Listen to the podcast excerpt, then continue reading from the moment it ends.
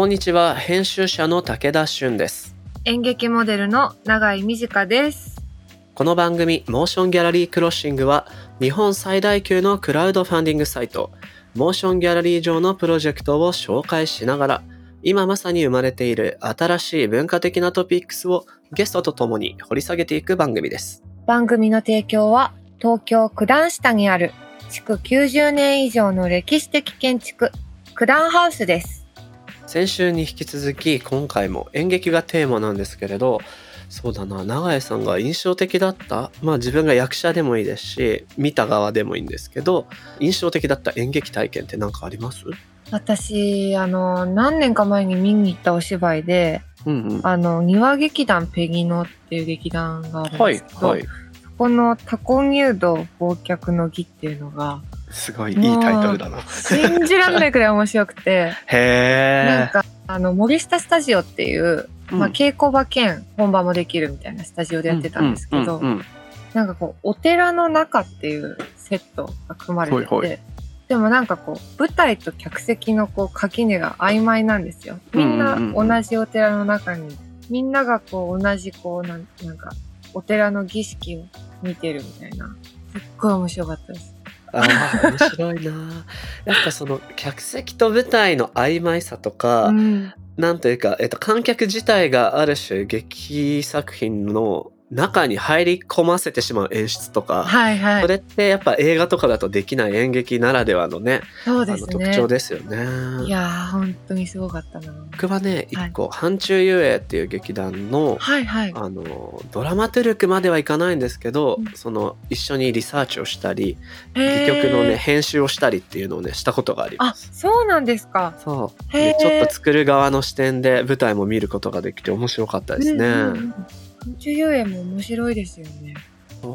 結構今いろんな劇団がねあの公演できないからなんとかオフオンラインであったり、うん YouTube にねビデオをアップしたりなんていう工夫もされているとこ多いんで、はいはい、そういうところからでも応援していきたいななんていうふうに思ってますそうですね。ではでは本日も始めていきましょう武田俊と長井美智香がお送りするモーションギャラリークロッシング。前回に引き続きゲストには株式会社プリコグの代表でパフォーミングアーツプロデューサーの中村茜さんをお招きします番組のハッシュタグは、シャープ MGC ROSS ING ハッシュタグ MG クロッシングです。ご意見ご感想などお待ちしております。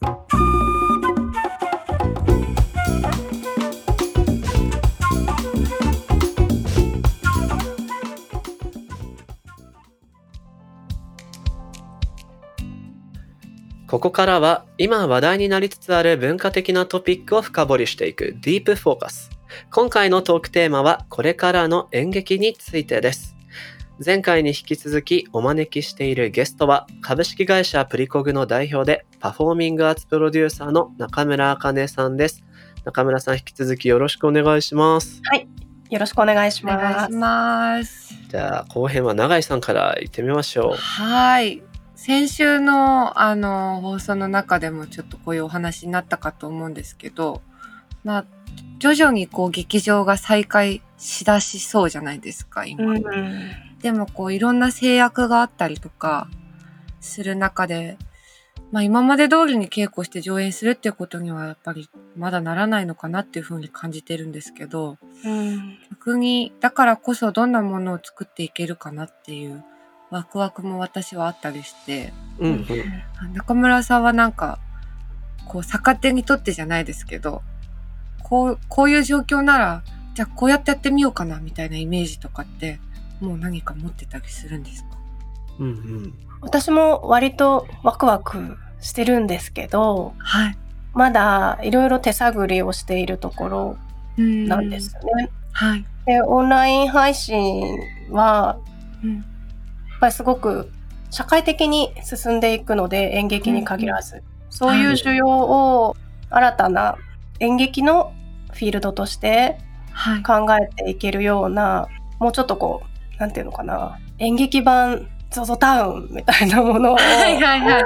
なんかこうオンラインでできて体験をたくさん売れるとかはい。なんかそこに行くと字幕がいろいろ選べて、いろんな演劇の世界のものが見れるとか、はい、なんかはいアクセシビリティとか手話通訳さんがつくとか、音声ガイドがつくとか、はい。いろいろそういうアクセシビリティも上がるんじゃないかなっていうようなうんことと確かに、かまあうんうん。なんかその表現自体だけじゃなくって、うん。アクセシブルにしていく体験としうんうん。期待してる部分も大きくて、ななんか私自身も育児中なので、すごく飲み会とか身行けないんですけど、そうですよ感ね。激も限られちゃうし、うん。でも最近いろいろできるようになったなとか、うんうんうんそういうワクワク感もあったりします。確かに。やっぱ便利は便利ですもんね。こう、うんオンラインでいろいろできることって。なんか、え例えば映画だと、えっ、と、アメリカの映画公開されて、ほぼリアルタイムで日本の劇場でも見れたりなんてありますけど、あの、演劇でそれってやっぱり難しいわけで、うん。ただオンラインの何かね、環境をうまく使えば、海外の公演を自宅から見るっていうことは、まあ単純にできることにもなりますし、確かに。変化って多分2つ大きく分けるとある気がしていて、うん個別の作品をどう見せるかっていう演出戯曲を作るところからのうん何か今回のオンライン環境に合わせた作り方見せ方、演出の仕方っていうのが一つあるのともう一つは今中村さんがおっしゃったような何か演劇をオンライン上で豊かなものとするためのプラットフォーム作り、うんはいはい。なんかそういう部分での2つのこう調整というかうん変化が求められてるような気もしましたね。しますよね。うん、なんかやっぱ演劇って映画とかテレビとかの違いをやっぱり出していく必要はあると思ってて、うん。そうじゃないとネットフリックスに勝てないじゃないです勝てない。か。勝てないですよね。ね、うん確かに。なんかそういう意味ではなんか体験をうまくこう伝えていく、はい。うんこの間も話したインタラクションとか、なんか参加さするとか、はいまあ、そういう体験を広く売っていくみたいなことができるとうん。ちょっと賞賛があるのかなとか確かに。思ったりしてますね。そうですね。うん。なんかこう、まあ、あと世代を超えるっていうのもなかなかできなかったことで、うん。割と演劇の顧客って劇団と一緒に年取っていく俳優さんと一緒に年取っていくうんうん感じなので。すごくマーケットがちっちゃくて同じお客さんが何回もリピートする中でうんこう成立している経済構造なんですけどうんそこにオンラインによって例えば子供世代とのうん何かインタラクションがもっと加速するとかなんかシニア世代とか、うん。病院にいる人学校にいる人、なんか地方にいる人とかちょっとこれまでなかったうん回路が生まれていくっていうのも楽しみにしているとこですね。それこそマーケットサイズ自体を拡張するぐらいの何かトライができたら一番いいですよね。こういう状況だからもう日常生活も仕事の仕方自体も変わるしかなくてうん。こうリモートワークの人たちも案外あれ会社っているんだっけ？何の意味があるんだっけ？みたいな問いを今感じてる方多いって聞くじゃないですか。うんってなればじゃあ会社をもっと楽しいものにアップデートすればいいみたいな話も出てる中うんうん。こうだからこう家にいながら見れるから演劇じゃないっていうよりはいろいろな見方を提供してマーケット自体を広げそして年代層も広くする。そんな風にポジティブに考えていけるといいのかなっていうふうに思いますね。ううん。んあの演劇ってやっぱりそのはい。経済構造的にそんなにこう成立していないというかビジネスとしてあんまりし成立し得ない経済構造を持っているんですよね。つまりあのチケット代だけでうん。あの稽古場キャストスタッフ劇場って抑えようとするとすごく無理が出ちゃう。もしくは数万円っていうチケットで売らなきゃいけないじゃない。ですか、はいはい。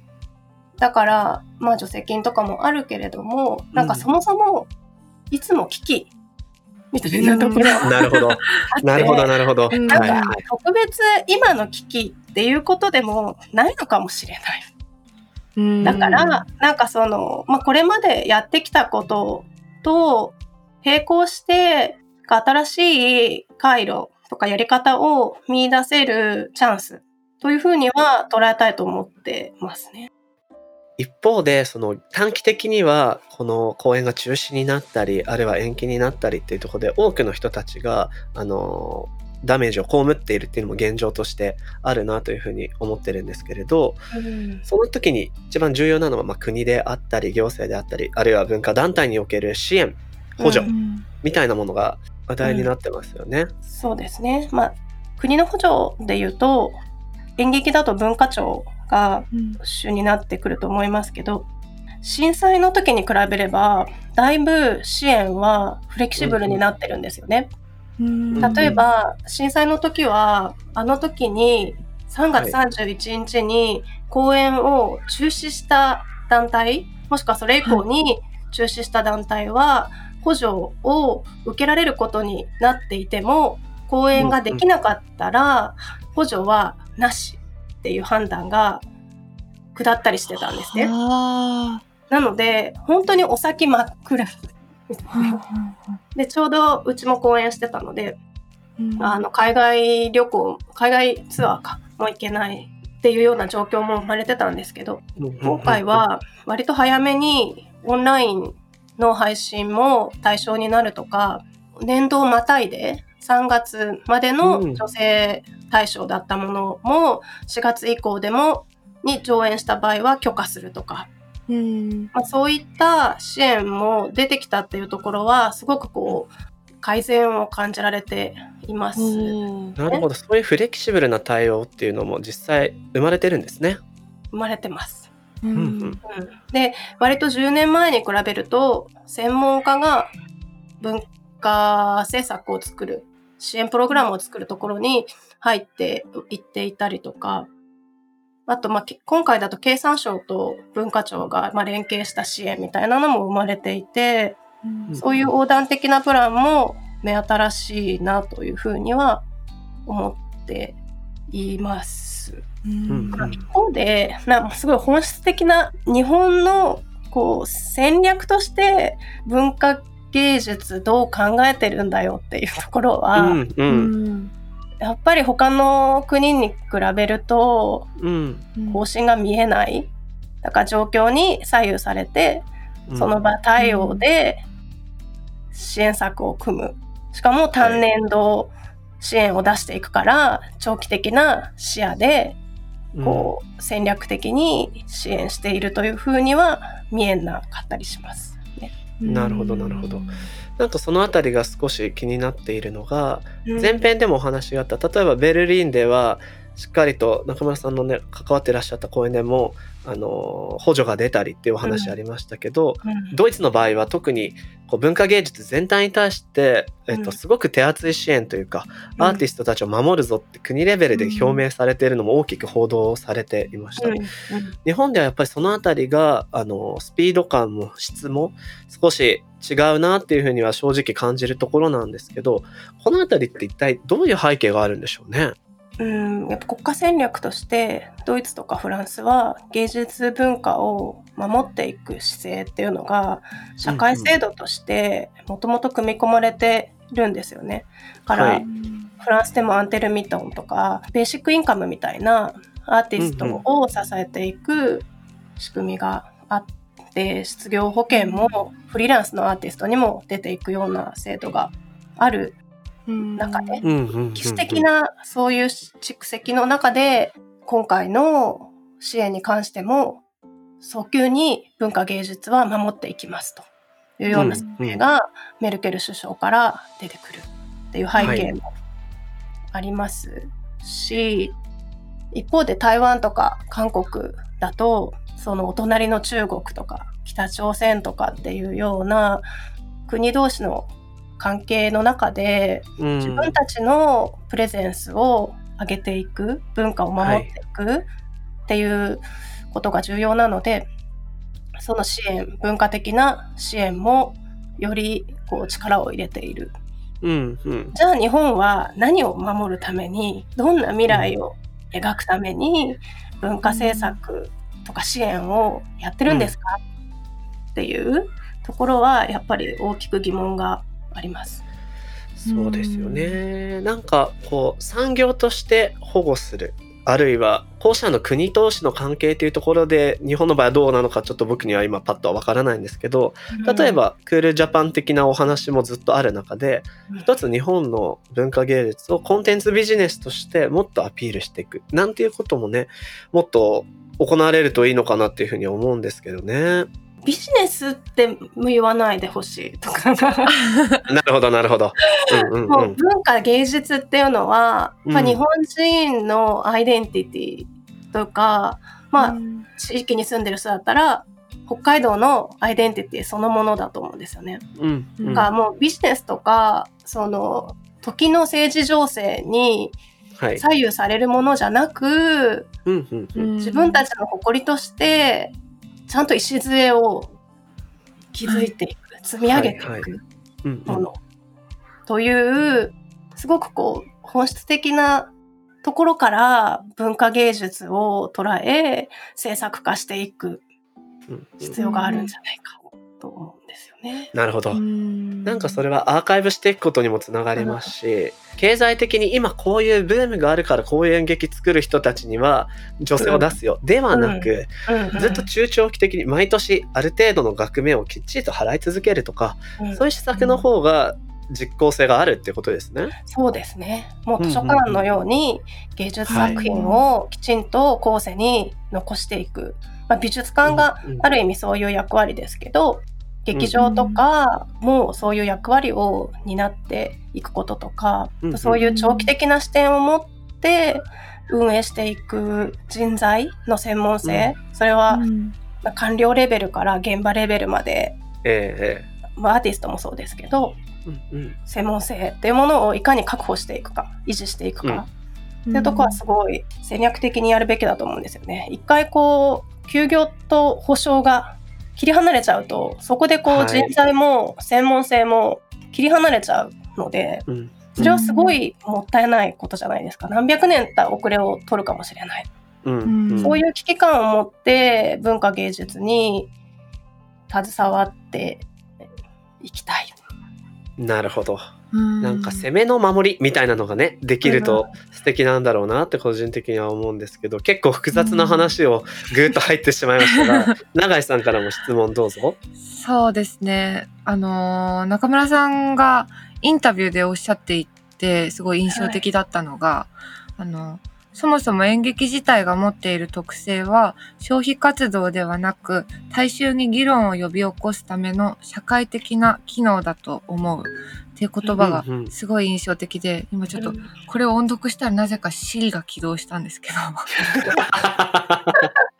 で、あの、これを、まあ、読んだときに、それこそさっき中村さんがおっしゃった、ビジネスって呼ばないでほしいっていうこともそうですし、やっぱり今のまあ日本の演劇にせよ、まあ映画だったり、テレビドラマだったり、まあその、あらゆる作品たちっていうのは、やっぱりかなりビジネス化されているというか、うんその海外の演劇っていうのは、私、あんまり詳しくないんですけど、その海外にもやっぱりそのビジネスっぽくなっているというか、こうそういう演劇とうん。じゃない演劇みたいなのが両方存在してるのか。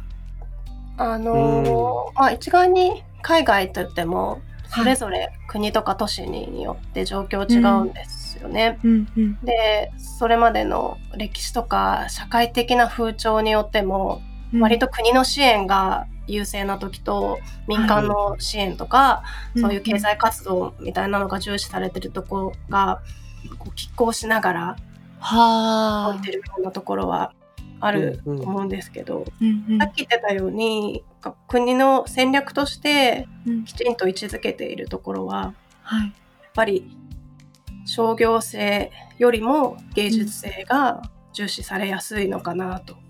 うーん一方でどうあれはあ経済的側面は免れ得ないので、うんどんどん経済的な歯車の方が重視されてしまうような状況はありますよね。特にアメリカ型の演劇はそういう風潮にあったりとか、例えばブロードウェイとか、はいはい。うんうんあとロンドンのウエストエンドとか、そういうはいはい商業路線っていうのはあるし、でもそういうものがなんか拮抗していったりとか、うんうんうん競い合うはいはい。状況って、すごく面白い衝突が生まれるタイミングだと思うんですよね。はい。うんはい。がどちらがいいってものではなくて、はい両方をきちんと運営されていく。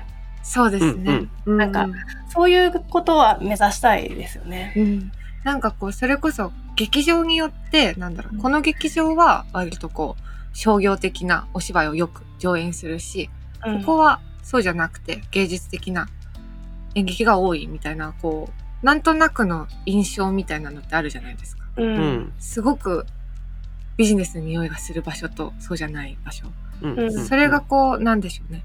均等にっていうと言い過ぎかもしれないですけど、うんもうお互いが存在し合っていけたらいいなって思うんですけど。うんそうですよね。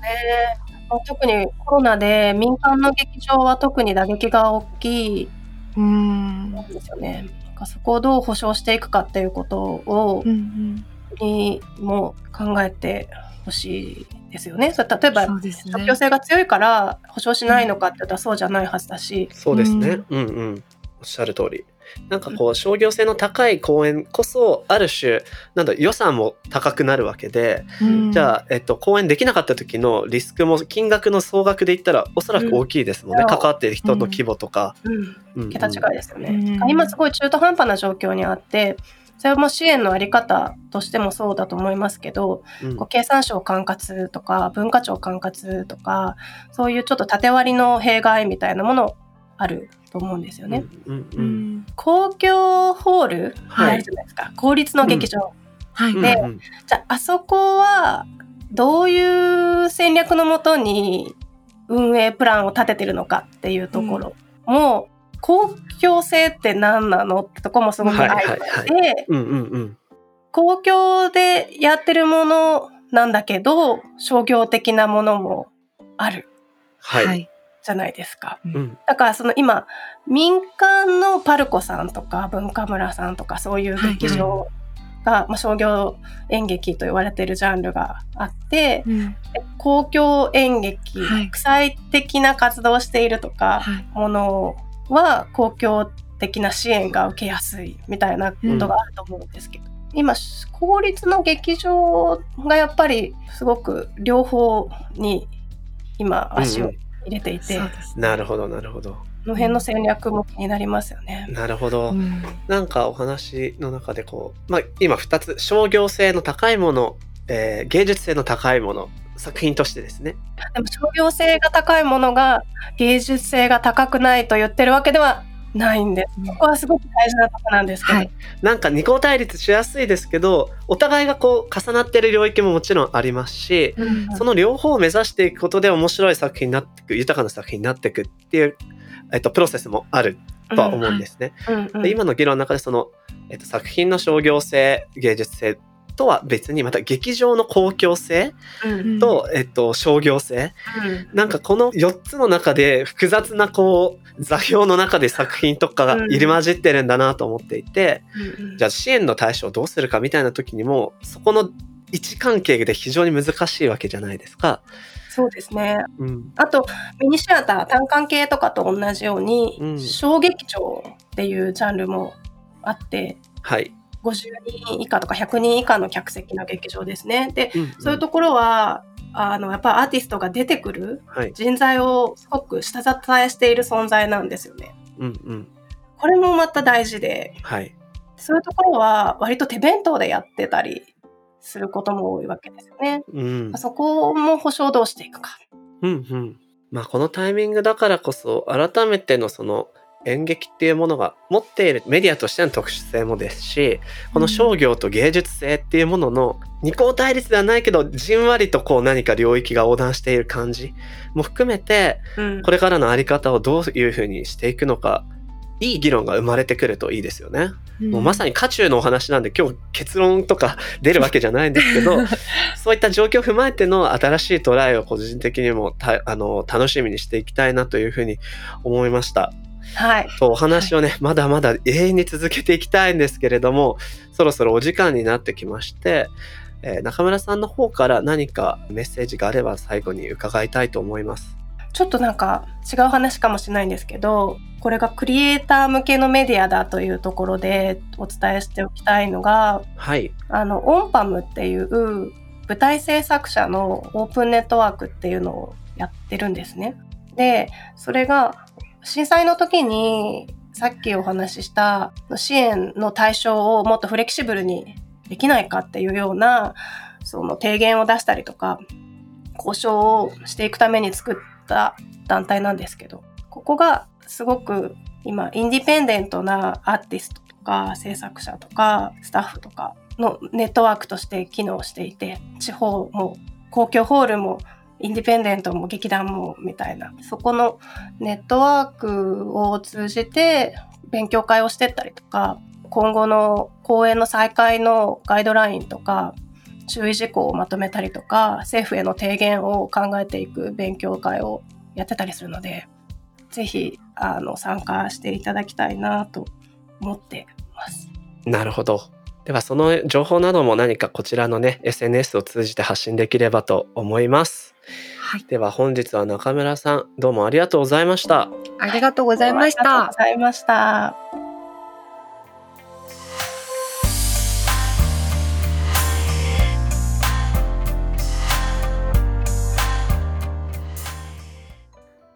さてここからはモーションギャラリーで現在挑戦中のプロジェクトの中から特に注目してほしいものを紹介するホットプロジェクト。永井さん今日はどんなのがありますかね？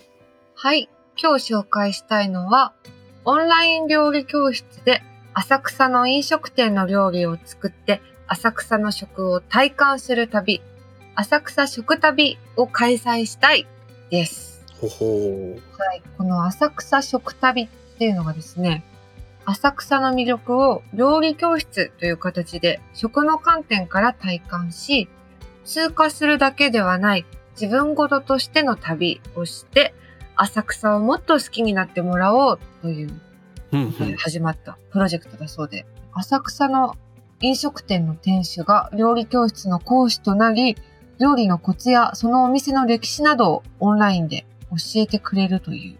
いいじゃないですか。そうだそうです。へこのやえ。っぱ自粛期間で己の料理の限界にこう ぶつかった人たくさんいると思うんで、僕結構もともとお料理好きなんですけど、はいこの自粛期間中でまあそれもね、意外と凝り性なのでスパイスカレー、うんスパイスでこう作ったりとかお。お魚さばいたりとかやってきてるんですけど、はい。痛感したのが己うんの料理のレパートリー数ですね。いや、本当に、ちょっと呆然としますよね。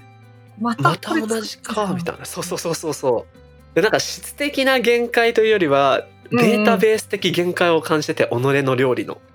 そうそうそう。浮かばないですよね。やっぱ新しいそな何か。永井さんなんか最近作りました？私は、もうでも、あの、クミンの塩。あ最高なやつだ。あれで炒めるか、うんうん。ただ醤油で煮るかをもうんううん。往復してますよ。クミンと醤油の反復横跳び。そう。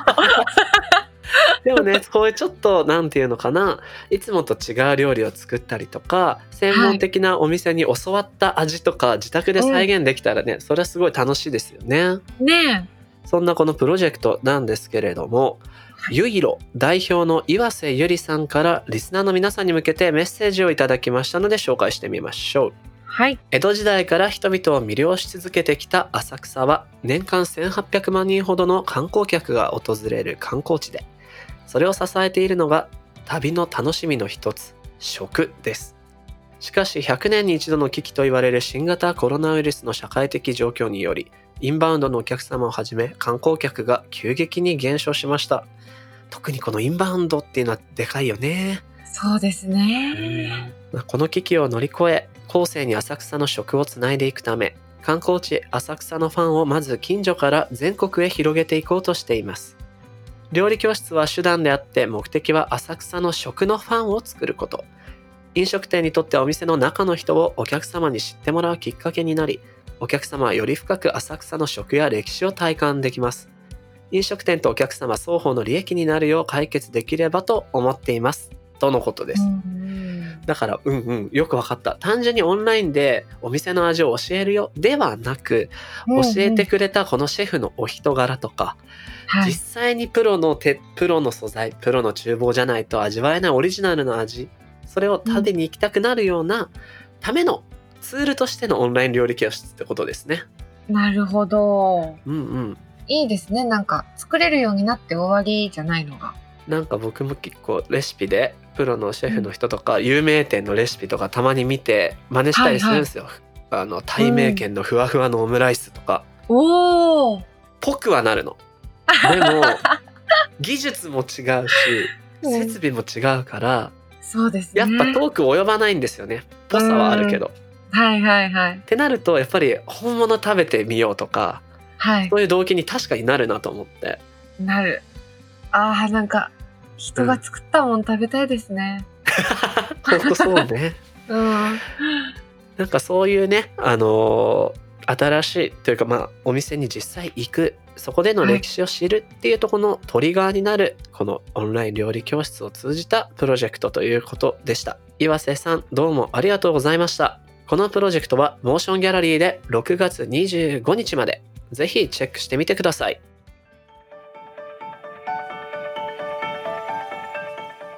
モーションギャラリークロッシングエンディングのお時間となりました。永井さん引き続きお話聞いてきましたけどどうでした？なんか、すごい面白かったんですけど、もう話せて。やっぱその、商業的な演劇と、その芸術的な演劇っていうのが、うん。